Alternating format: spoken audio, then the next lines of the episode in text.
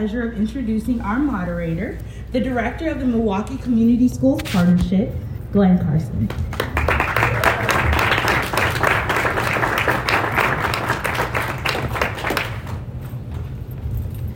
Thank you, Ashley. Hello, everyone. My name is Glenn Carson. I'm the director of the Milwaukee Community Schools Partnership, and I'll be the moderator for today's discussion. Our, our guest our first guest oversees the Wisconsin Bike Federation education program in Milwaukee with a focus on serving the Milwaukee Public Schools. He has nine years of experience working in pedestrian, pedestrian and bicycle advocacy. Please welcome Michael Anderson.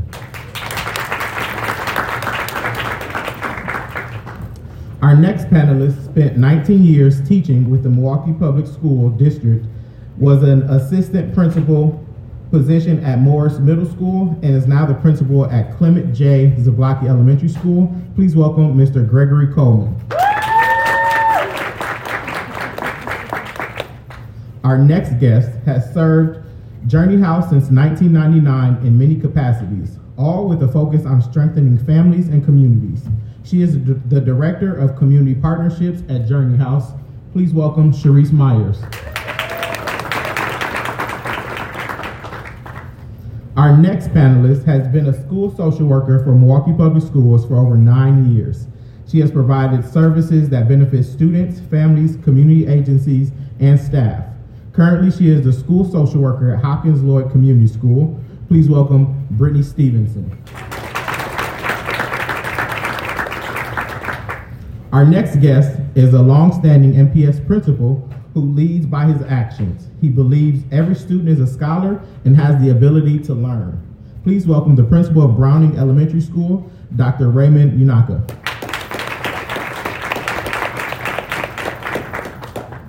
Our final panelist has been with the Silver Spring Neighborhood Center for more than 12 years and has contributed significantly to his various roles within the organization. He is currently the Assistant Executive Director. Please welcome James Wilbern.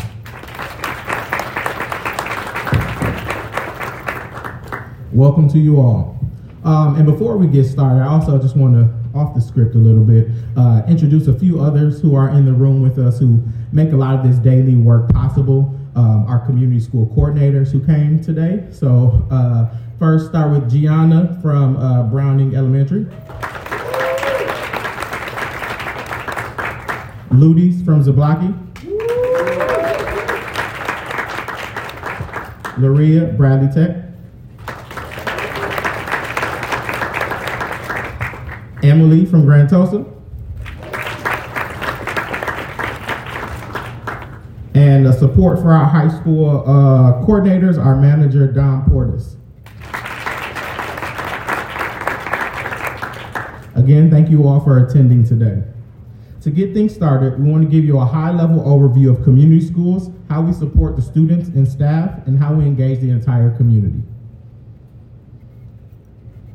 Community schools is a uh, is a school transformation model uh, that all of our schools here in Milwaukee have chosen uh, to transform their schools in a way that supports students, families, and communities.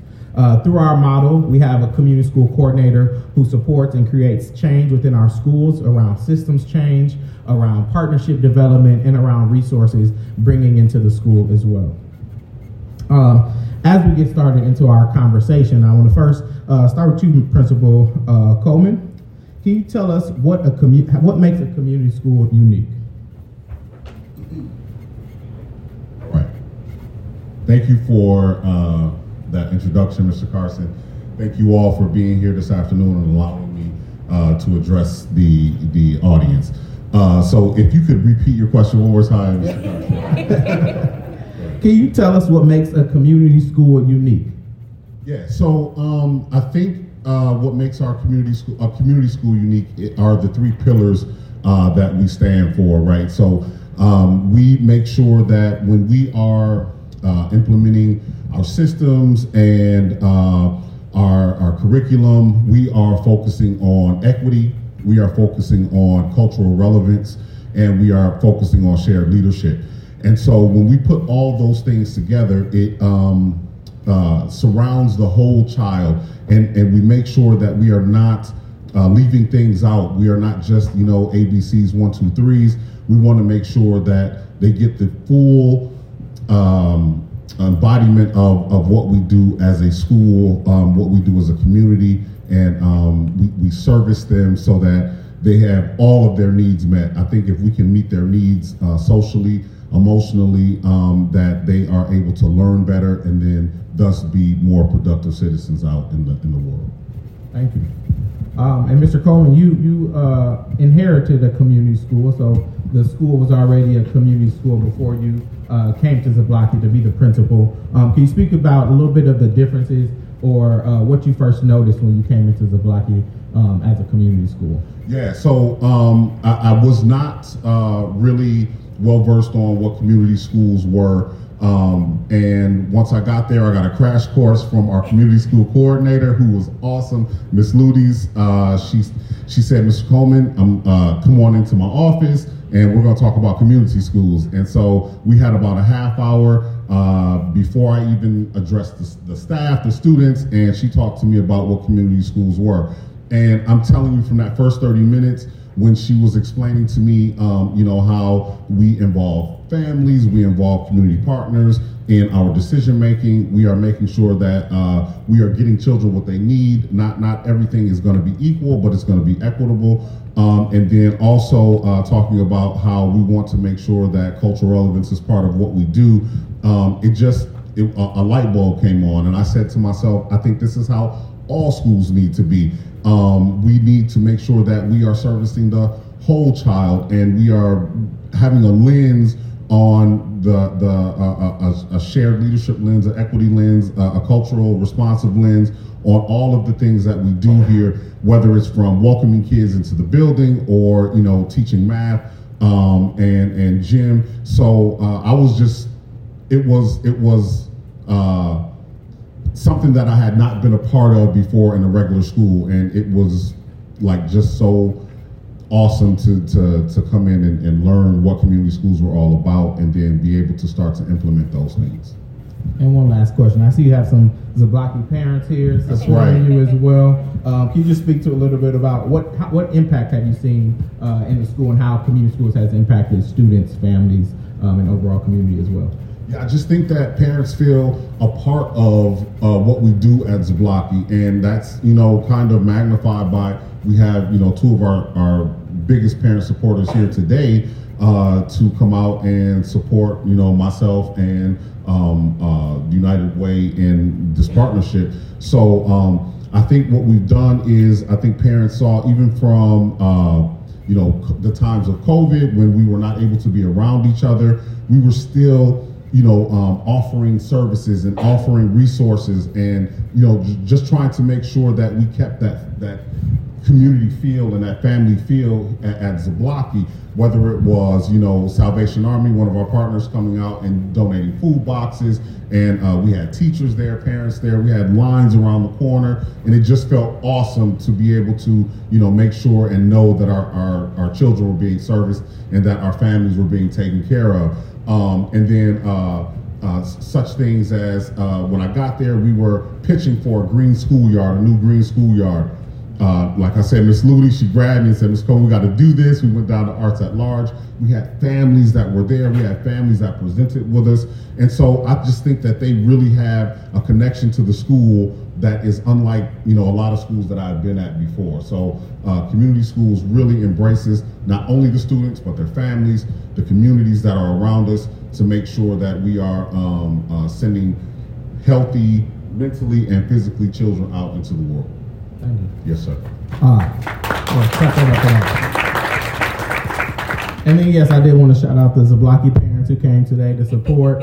Um, they've been very um, engaged in our parent cafes that we've been able to host uh, for all of our community schools. So, always great to see parents out supporting as well. And let's go Eagles. All right. Uh, so, moving on. Dr. Unanka, can you tell us about the community school coordinator and the importance of this role at your school? Yep. Can you tell us about the community school coordinator and the importance of this role at your school? That's a, that's a very, very wrong question to ask because it's a, they say, test and see that the Lord is good. I don't know if you heard that phrase before. Test and see that the Lord is good. If you've not tested something, you will not know how that thing tastes. So I have tested community school. I have tested what Gianna brought to uh, Browning School. We had had two community school coordinators in the past, but none has come close to what Gianna has brought to Browning School. And when I say that, I say that with all impunity because um, from the first day she walked in, we did interview her. The, first, uh, the first two, we didn't have interviews. We interviewed about three people, and uh, after her interview, I told them, I said, this is what we're looking for. And that's why I say you have to taste something before you know what it tastes like. So Gianna has brought a lot of things to Browning School, stemming from making sure that there's shared leadership.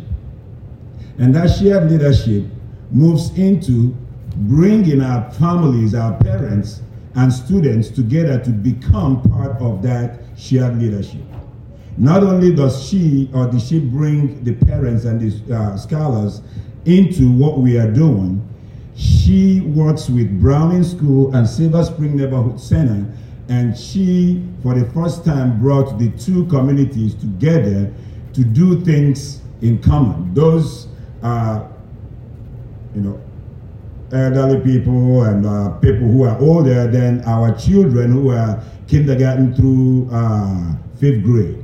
So coming together as a group was phenomenal. And secondly, our youth. What, uh, I say youth? No, our children. Gianna made sure that we have a youth council.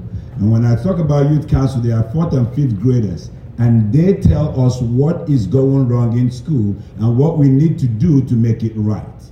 So when you talk about community Community, community is a group of people that come together that have a common characteristics or common goal. So the children being part of it makes it it makes a difference. They tell us, we look into it, we come back to the table, we say this might not work, this might work, and then we pick those that will work. And if you enter into Browning, most of the things that are in school, the children have asked for it, and we've worked around it and found out that it works. Gianna has brought in parents who sit in the SIP meetings, uh, school improvement plan meetings, and these parents tell us what should and should not be in our agenda. And uh, being part of that, those parents have become a very big part of Browning Community School. Thank you. Um, and then you talked a lot about uh, Gianna and her role. Can you talk a little bit about how the community school coordinator role has been embedded into the overall school community and other staff members as far as teachers, school support staff, and things, and how she interacts with them as well? That's what we call um, every week on Tuesdays, 9 o'clock, I meet with Gianna. And it's a meeting that you cannot miss. And I don't care where I am, she's going to hunt me down. and that meeting must be held. And Gianna has, uh, when you talk about agenda, I uh, printed something here and I'll tell you, I have copied what Gianna has done. And as a, a president of my community, I have utilized this agenda, and that's what I'll be using. And when I talk about agenda, agenda that talks about what you discussed last period and put it in a different uh, column, and then what you're going to discuss for that day. And agenda, I believe, is the stem of whatever meeting that you're having, and it arranges and aligns what the discussion will be.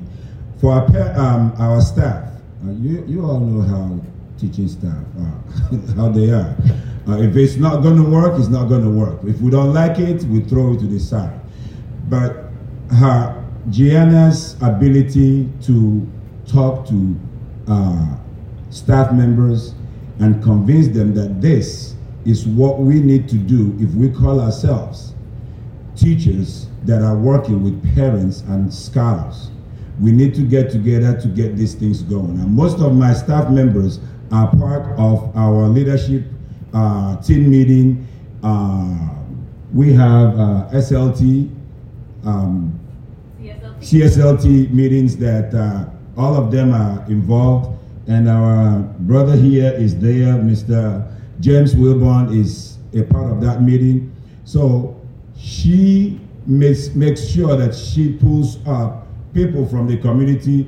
The box, uh, Peter, she uh, invited Peter one time to the uh, meeting. Um, a lot of community members come to those meetings. And Gianna copies things that she knows that will benefit us at Browning. That's why we copied from, uh, what was that school? They had walking school bus.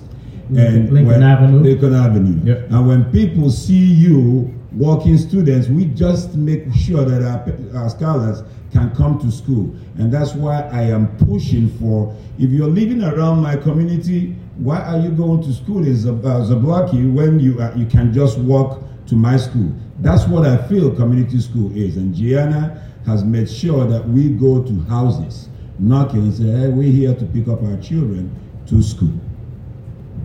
Thank you. Um, and then next, moving on. So, Brittney, as a school social worker at an MPS school, how does your work cross over with the community school coordinator's role? And then why is that coordinator role so important? Okay, so um, I have been at Hopkins Lloyd Community School for nine years. I was there prior to it becoming a community school and after, and that's where I feel like I can see the difference the community school coordinator role has made. Um, one of the big notices has been um, having ongoing support versus just like a one time donation or a one time volunteer. So, an example of this is you might have an agency show up for a, a resource fair or come for a parent teacher conference night or an open house. Um, we were able to have uh, Project Return have uh, staff at our building weekly to be visible and available for families. So it turned into more of an ongoing outreach through our school. Another um, big notice was having more intentional supports. So a lot of times we have donations or supports um, and we'll take you know those but they're not maybe so organized. And the community school coordinator has been able to look at what we already have and where are some gaps in those um, services and also what are our needs. And really work to fill that. And um, an example would be we had uh, a lot of basic need support, but not as much academic support at Hopkins Lloyd Community School. So we also had a need for increasing family and school connection. And so our community school coordinator, Glenn, was able to put together um, homework diners, which was an opportunity for um, parents and teachers to sit down side by side after school and work on academics with the students while sharing a meal. Um, the next two I'm going to talk about is going to get more towards how does this directly impact me as a school social worker. So with a community school coordinator and the community school model, we have just more donations, more programming, more family events. And so I've worked very closely with community school coordinators to um, help maybe give a personal invite to families, um, distribute different donations or resources with families, and thinking about how to how to work with the community school coordinator while still maintaining the family's confidentiality and also trying to ensure equity. So not just putting something out at an event and only the families that can get there get it. You know, really maybe I can do a home visit or maybe I know a little bit more of what family might benefit from that support. The last thing is just getting to be a part of the community school leadership team. Um, that's a very unique committee. Usually in education, you're just with other educators, but the community school leadership team has parents, student voice, um, community members, and staff. And when you get all of that um, diverse perspective together, then you have creative or comprehensive strategies that come out of that. And I think that supports me as a school social worker because often as school, we're trying to improve and we have a school improvement plan. And getting outside perspectives, sometimes you, you don't think of something or you don't have the capacity to do it. Um, and that's when uh, partners have been able to step in.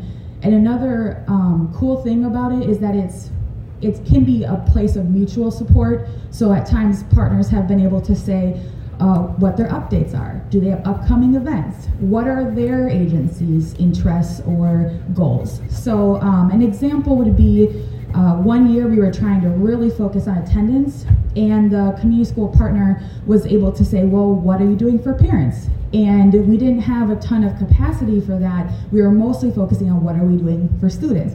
And so they were able to provide some gift cards and really help us hype up and um, acknowledge our parents that are doing the work because really we need them to do the work if our attendance is going to be um, improving. So overall, I would say that the community school model and the community school coordinator position has been invaluable to me as a school social worker and um, to my school community. Thank you. Um, and then you and I have worked together on uh, youth uh, engagement at Hopkins as well, and youth councils as well. Um, can you speak a little bit about how that um, those youth council groups have kind of helped support Hopkins, or how that has improved uh, student engagement at Hopkins as well? Yeah, so one of the pillars of shared leadership has been like a big driving force for us to get a youth council going. So we've been able to get a youth council going with our fourth and fifth grade students. Um, that has been really cool to see. Um, you, I think sometimes people think youth council for middle school or high school, but it's been really cool to see uh, fourth and fifth grade um, be able to articulate their ideas and get plans together. Um, I think that one of the way that um, the community school model um, has kind of asked is that it's really student led. So a lot of times I think you want to go, oh, our student council can do that. Like, oh, they're leaders, they can do that. But to really think about what do the students want to do and have them be the drivers of that um, group. So just an uh, example, last year the students really wanted to work on bullying and anti-bullying campaign and messaging in the school, um, and they read like uh, bullying children's books to younger grades and held discussions in the classroom.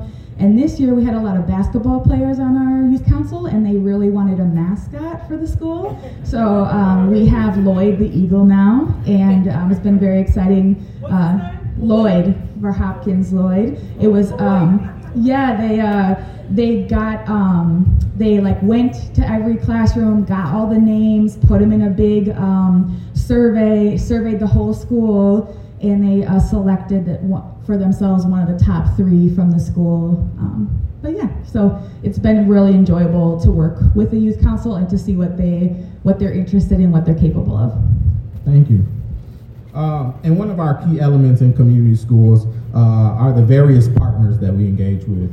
Uh, we have two partners with us today, Journey House and Silver Spring Neighborhood Center. Uh, let's start with you, Cherise. Let's talk about how your partnership with Longfellow Elementary and why this is an important priority for Journey House. Thank you, Glenn. Um, good evening, everyone. Um, my name is Cherise, and I have been with Journey House for 22 years. And in that time, we have been partners with Longfellow Elementary. Um, to understand our partnership um, is to understand Journey House and our community. Um, it was nice when community schools came along because it put in writing and contract form what Journey House and Longfellow has been doing since I have been there, and that's been working together for the betterment of the community. Not just the school, not just the kids, not just the parents, but the entire community working together to help one another out. Journey House is able to provide four core areas that kind of support Longfellow Elementary School. We do adult education, so we have basic skills, we have GED class that are both in English and in Spanish. We are one of the few agencies that offers six different levels of English classes. and a citizenship program. This is huge for Longfellow Elementary School and the community that we're in. We are able to reach out to parents, and parents are able to drop off their children and walk over to Journey House. So, to understand our location, we are physically in the same building. We built onto Longfellow Elementary. We are our own separate nonprofit agency, and Longfellow Elementary is their own separate building, and a door literally connects us. Um, and we're able to fluidly go from one space to the other. We also have a workforce program um, that's just more than helping the parents with applications or resumes. It's a six to nine week program where we are helping them put livable wages in their homes. And that's from healthcare to manufacturing and construction to banking.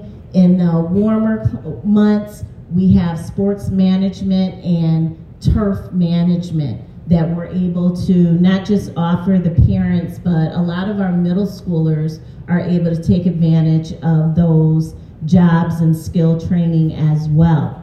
And then we have our whole youth athletics and leadership. So not only are we a community school, we also have a community learning school. So after school, many of the kids in Longfellow come over to Journey House for after school programming, a service that the school is not able to provide. Um, we're able to help with their sports teams. So they have a volleyball team, they have a basketball team, they have um, soccer. New this year, we will be introducing lacrosse to the kids, um, as well as our other leadership at, um, opportunities like dance classes. We have a theater program. Um, we have art education. And all of these are offered to the students of Longfellow to help them expand their learning and also we work with the school and their SIT plan to make sure that we're in alignment with the academic help and support that we give after school. So that it's not just some random academics that they're doing, that what they did in class is what they see in the after school program. And that partnership and relationship becomes vital because what happens in school follows them after school. So they are quite surprised when we know when they've had great days or when they have not had such a good day and we can help and support the school in that way and kind of reinforce that not just with the kids but in working and talking with the parents and then finally we have family engagement activities where we're able to help and support with some of the things the school's always not able to pull off.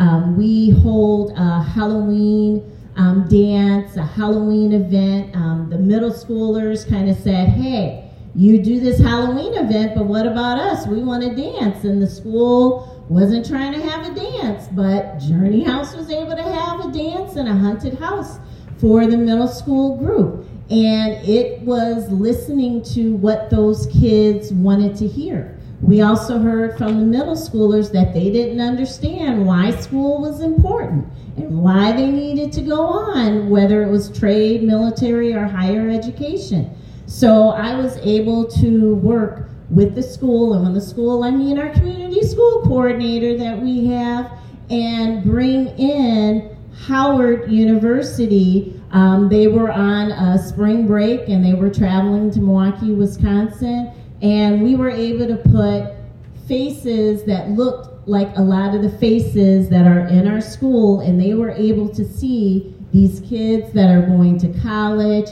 that they were coming from the same background that they were, and that they could do it. And a lot of the kids walked away with a little bit more confidence in I can do this as well.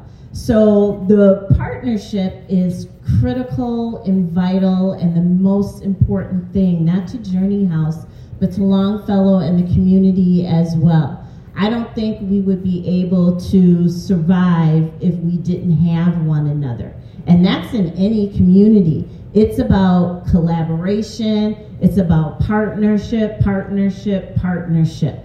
The more we can partner together, the more we can provide opportunities for our kids and our families to be functional humans in our society today. And that's why we kind of vital that we our important our relationship with Longfellow is so critical to us. Thank you, Cherise.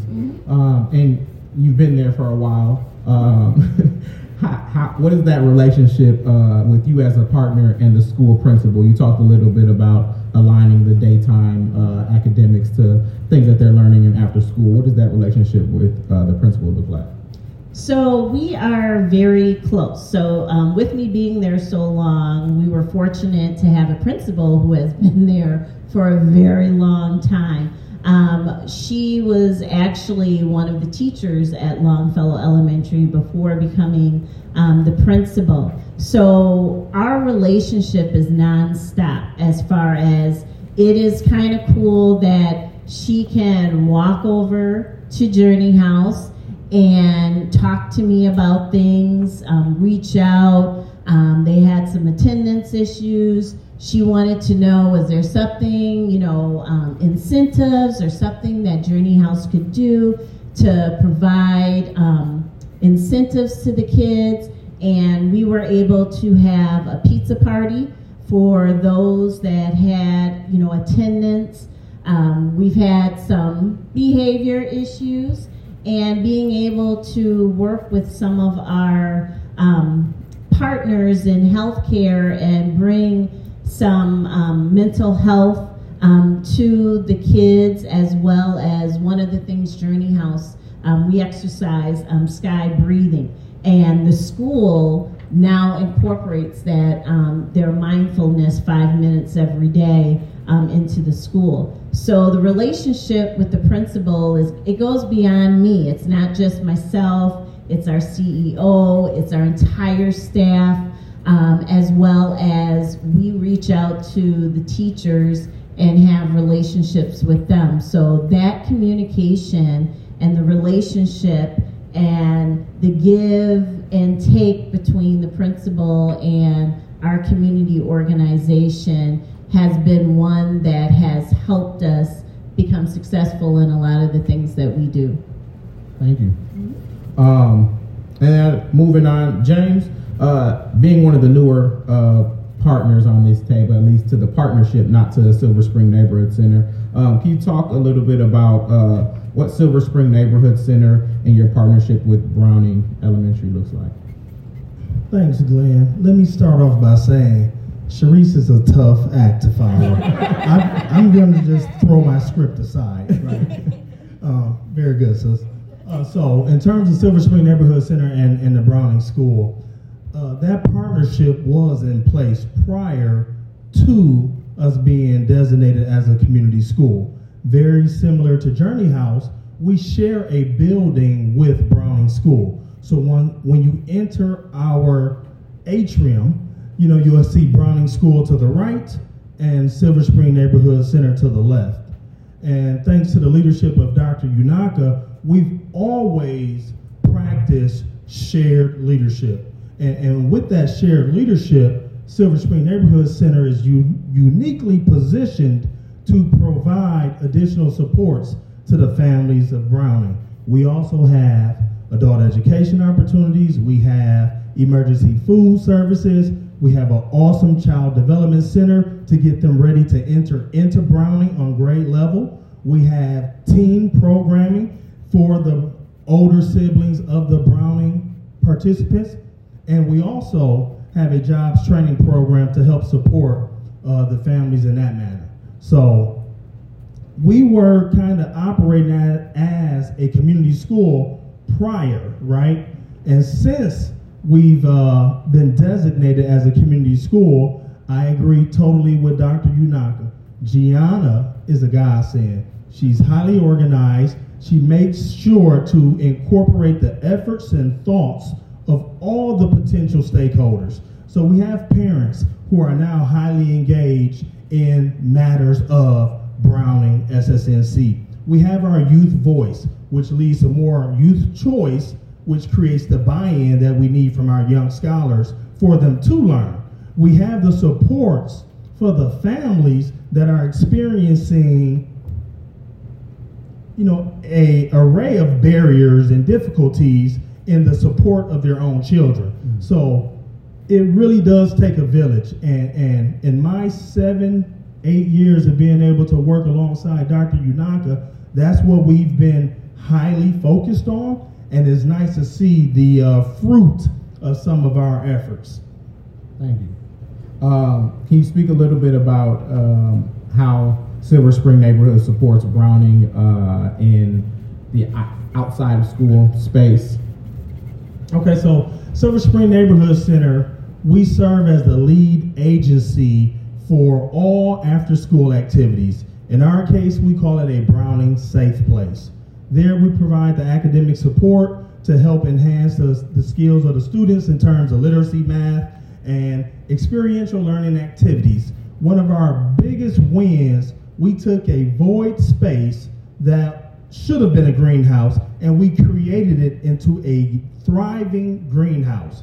What we were able to do, being separate of Browning, we leveraged the, the network and the skills of a partner agency to come and do work inside of the Browning School. Four years later, we have a thriving garden club activities to where our, our students are participating from seed to plate is what we like to call it. They're planting, they're, they're, they're uh, pruning, they're tasting, they're experiencing what healthy food can be, and they take that message home to their families. Um, a lot may not know this, but we are smack dab in the middle of a food desert. We finally brought a, a Sentry grocery store to our area it has yet to open, okay? Uh, but at least it's there. The sign is there. Uh, and that's been in partnership with other entities to where we leverage each other's resources. So collaboration is really uh, the key for our success. And, and in our collaboration is very similar to a marriage. Raise your hand if you're married. Okay, I'm talking to the right crowd. So part of marriage, right, is that you have to have a, a common vision, right? You have to decide on what it is you want, and then you move collective, collectively towards that. And, and in doing so, there will be bumps, there will be barriers, right? But that's all a sign of progress. You know, growing is not a pain free experience, it's just not. So being being mindful of our overall goals and we are working in collaboration, right? We state our our our inline, and we just we we uh, decide upon measurable steps. And and so Silver Spring Neighborhood Center and the Browning School, we're married, and sometimes it's agree to be agree to disagree, and other times it's hey, here are some flowers. But we are able to get the job done because we understand that it's not about us as individuals. It's not. Together we can do so much more. And when you decide to do more, you can do more. So it was like an understanding of who we are and what we represent. And now the proof is in the pudding. Thank you. That part. Uh, so some of the great things that have come from community schools are unique activities. Uh, some great examples are homework diners that some have talked about tonight, uh, parent cafes you heard me speak about earlier, and of course the walking school bus.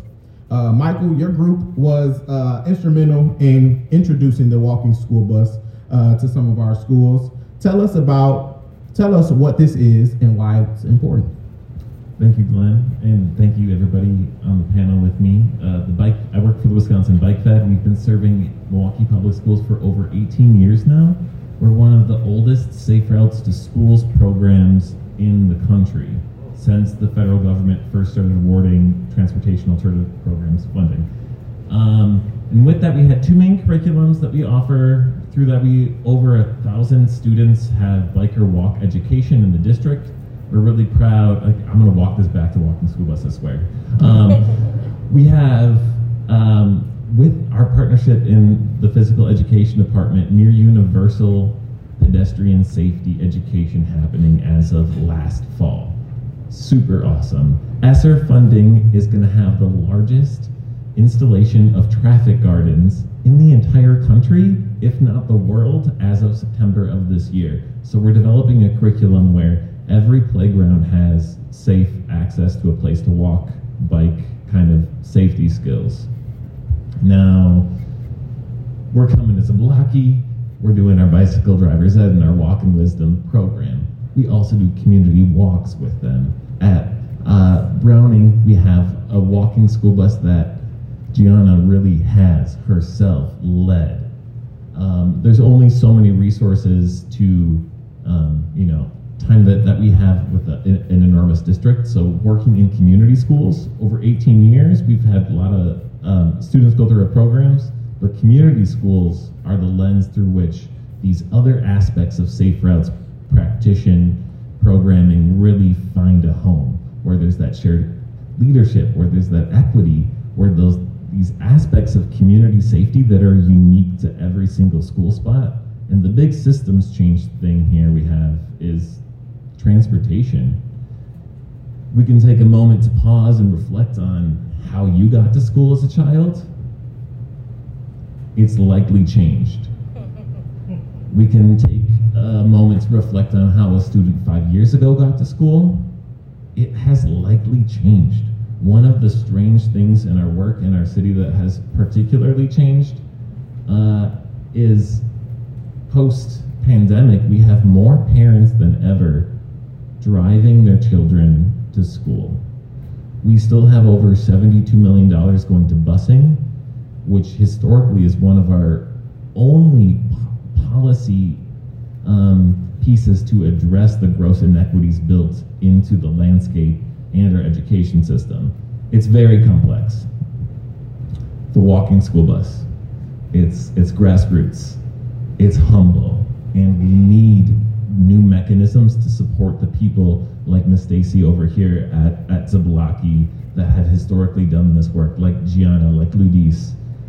It's just picking a route and walking kids to school. It's super simple. But to ask teachers to take that on, to ask a parent coordinator to take that on.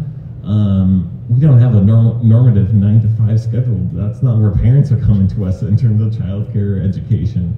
Um, so we need new mechanisms to pay parents to take some of that budget and rework what a community school, neighborhood schools work like, and um, community schools and the folks on this panel have been really receptive and a great kind of ground for experimenting there and in the next few years really supporting around enrollment, around attendance, and around community safety, mental health. Uh, so that's where we're coming at with walking school bus here at the Bike Fed. Thank you, Michael. Um, and I've been able to work with the Bike Fed uh, as a community school coordinator. They've worked in almost all of our K-5 schools, if I'm not mistaken. Uh, I've also taken a, a, bike ride with the students down to the lake and back to Hopkins when I was a coordinator uh, one summer. Um, but before we uh, move on, I want to uh, first just let you all know that we will have questions from the audience shortly. Um, so if you have a question, we'll have a Q&A in a few moments. So start thinking of your questions now. Um, and I have one last question for all of our panelists. Um, I want to open this question up to everyone. Community schools has three guiding practices, shared leadership, equity, and cultural relevance. Can you choose one of these practices and talk about its importance to you and to students? And any of you can answer. I'll jump in, I'll jump in real quick. Uh, cultural relevance. In the summertime, one of the distinguished pieces of our programs are the free bike camps we run out of the CLCs and um, students um, from a social work perspective that may not be successful in, in, a certain setting, all of a sudden you've got this hands-on experience with the real-world implications, and you've got them out there. that's when when it comes together. I'll jump in and I will. Well, thank you. Um, hands down for me, it would be shared leadership. And the reason why I say that is because nothing else, the equity, the cultural relevancy, none of that could occur if you didn't have partners, collaborators working together and shared leadership to make it happen. So, in my opinion, it would definitely be working together with your partners, with the school, with the community, with the staff, um, and working together to take that leadership role because most people by nature, we're going to follow by leadership. And if you have that strong leadership and that shared leadership that people are witnessing and seeing on a day to day basis, everything else will fall into play. Thank you. All right, I'll jump in here. Um, both equity, cultural relevance, and uh, shared leadership are important. However, with shared leadership, everything comes in place. When you talk about shared leadership, think about yourself coming in as a parent in front of people who you call educators. Sometimes it's frightening, it's scary. So oh, I don't know what to say in front of these people. But when you give listening ears to parents and call them together and say, remove this doctor, remove this educator, let's see ourselves as community members coming together for a common goal and talk about things that concern our children who are greater tomorrow. And when we start talking about it, I give them uh, uh, uh, examples because I come from a, a community where uh, Sister Grace sees you walking and says, Are you okay? And they will walk you to school. And call, go back and tell your mom or your grandma and say, I just walked little Raymond to school. And grandma will say, Thank you.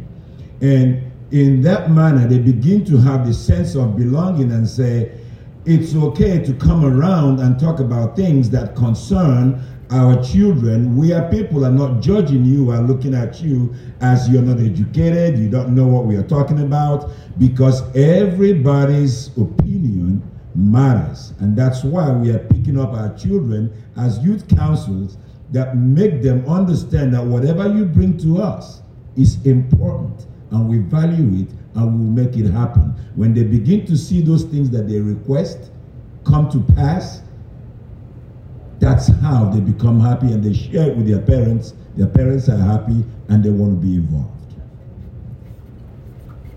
Thank you. Anyone else? I, I would echo shared leadership. Um, I, I, think that generally uh, community agencies, parents, and staff usually work in silos and have their own um, goals. And I think that the the shared leadership allows everyone to get on one page together. And I think that it also allows for um, just more efficiency. So, an example is uh, we have a partner that is very, very passionate about lead um, education in Milwaukee. And so um, they came and they um, were at one of our open houses and they um, gave like a lead presentation and gave everyone who was there a lead, um, a water pitcher and uh, for their home. So I think getting on the same page and um, sharing what your goals or interests are, we can be more efficient and we can do more than we maybe would traditionally working in silos. I still have my water filter too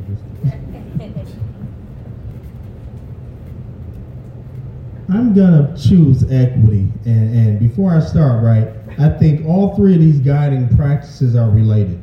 But in order to have equity, and my loose definition of equity is everyone gets what they need compared to everyone getting the same, right? And shared leadership allows for everyone to get what they need because not one entity can do it alone. The, the work is too great. So when we partner and we collaborate, that's bringing the best from other entities that fit under our overall goal in order to enhance the lives of these students. And, and by incorporating that shared leadership principle, we get cultural relevance. Because I am a black man and nothing I do or change, nothing I can do or say is going to change that fact. So I'm going to be who I am. And by creating spaces for other people to participate to, for us to reach this overall goal, we will always end with cultural relevance for the families we serve because we're engaging them in shared leadership activities. Um, in terms of resources, I take a little from you, which I have. I'll take some from you and the rest of you so that if one needs something specific, maybe one of our partners will have that, that necessary resource. So all three are definitely connected. And when we have the ability to be equitable, our children will 100% be able to thrive. So I agree with equity as being um, uh, one of the pillars that stands out to me. And the reason why I say that is because um, we have such passionate educators and, and passionate uh, uh, families and, and community members at our school. And we want to make sure that, that everyone, like uh, uh, my friend Mr. James said, that um, they get everything that they need, right? And so we service uh, a third of our students are English as second language students at our school. And it is so important for us and our educators and our teachers and our families to make sure that they have what they need. We do everything that we can to make sure that um, they are having that. So whether it's uh, at conference times, we order interpreters for the nine languages that we speak at our school. Um, when we send out uh, um, blasts from our from our messenger, we make sure that we are translating them the emails into the languages of our of our families. Uh, our ESL teachers, she's like our uh, equity police. She makes sure that um, talking points, Mr. Coleman, we got to put that on talking points. Absolutely, we do. Um, and and all of the resources that our uh, community school coordinator and our parent coordinator are, are getting out to our families is so that every child comes to, to school and um, is on somewhat of a, a, a, level playing field and they have every advantage to become the uh, um, productive and, and happy students and, and, and citizens that they can be. So equity to me um, stands out just because of the population that we have at our school and the, the families that we service. And um, again, we don't leave anyone out. And so when it comes to shared leadership, everyone's everyone has a seat at the table. We encourage our families to be part of our school committees as well as our uh, community school leadership team uh, so that we can share in the successes that we have for all of our children. So equity uh, with a little bit of that shared leadership is, is, is awesome. Yes. Thank you all. Uh, so now let's spend some time answering your questions. I have Diamond right here in the audience uh, to assist, so she has a mic uh, to answer some audience questions. Hi, thank you. Um, the community is important, the school is important, but there's also the school administration, central administration. So I'm wondering, what does central administration do well to make community schools thrive? And the flip side, are there things that central administration does that slows you down? I, I can answer that. That's a great question, sir, uh, because it starts from the top. But most times I look at things from the bottom top. And when we started being community school, that was a problem. Why are we disconnected from the central? Because I wasn't seeing the connection until three years ago or two when the uh, uh, district began to include what community schools are doing. Now they added community school component in the school improvement plan. That is huge. With that, it is blossoming because our parents now come in to discuss those things that we do in school. And it goes back to the district if we are going to continue or if they're going to remove it. So the district is very, very intentional about what we do as a community school. And that's why community school is expanding. A lot of schools are coming in. Uh, it started with a few schools, and now we are more than uh, about 16. Started with four. And uh, we are looking to embrace more because the district have seen the importance of community school.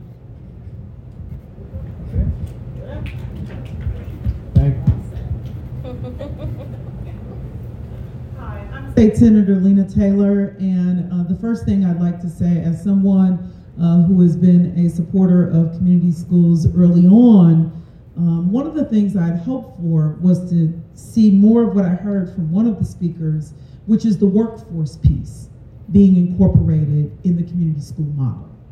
Uh, not just for our young people, because part of what I think we do wrong in our city is that we do something for the young people, but we forget they go home to a family. And so one of the uh, pieces that, um, as a original worker on the community school effort, and um, even trying to talk with United Way early on in this, there, there, there seemed to be not a will, a, a willingness to incorporate that workforce piece. And um, in particular, I believe one of the partners should be Employ Milwaukee so that you are not trying to figure it out for parents, but that you can make it already a part of everything that happens. Can you speak to the role that workforce, and let me back up and say empowerment, employment, and entrepreneurship, because I don't just want a job for parents, I want businesses, because that's where wealth building is at. So, can you please tell me where that plays a role and if you agree or disagree with the concept that empowerment in employment and entrepreneurship should be a part of what community schools do. Thank you, Senator Taylor. Um, yes, there's so many people here whose work re- directly is re- relevant to that.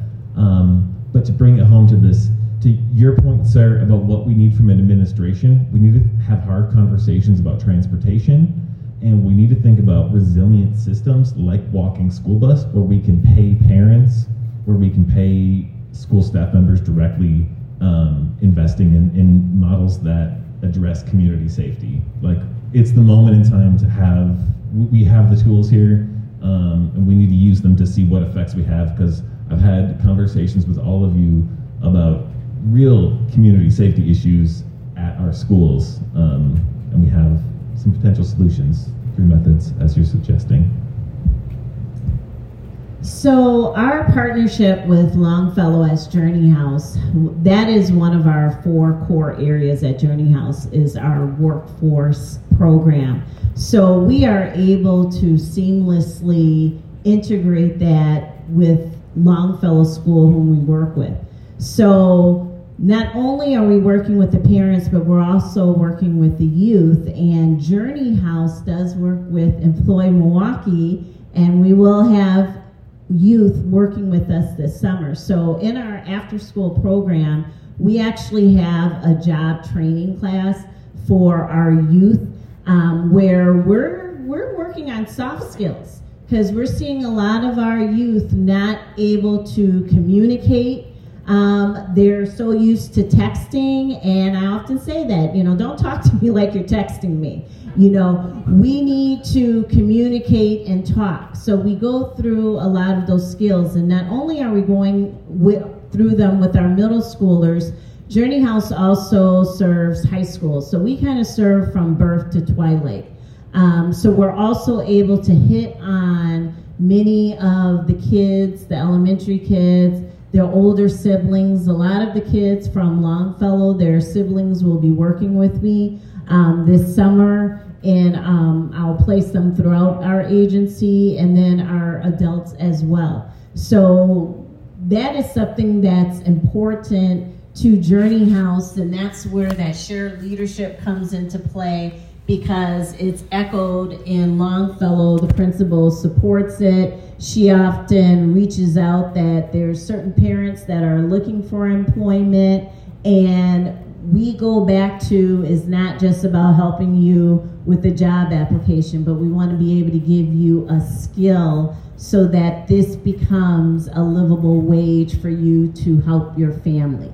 So that is what we are trying to do, and we're continuing to do, you know, and incorporate in any way, shape, or form we can. Um, we also have a construction and design academy that have started with our first graders. So if you, well, if any of you have seen any of our social media posts, we've had some posts of, um, we had second and third graders learning bricks and mortar.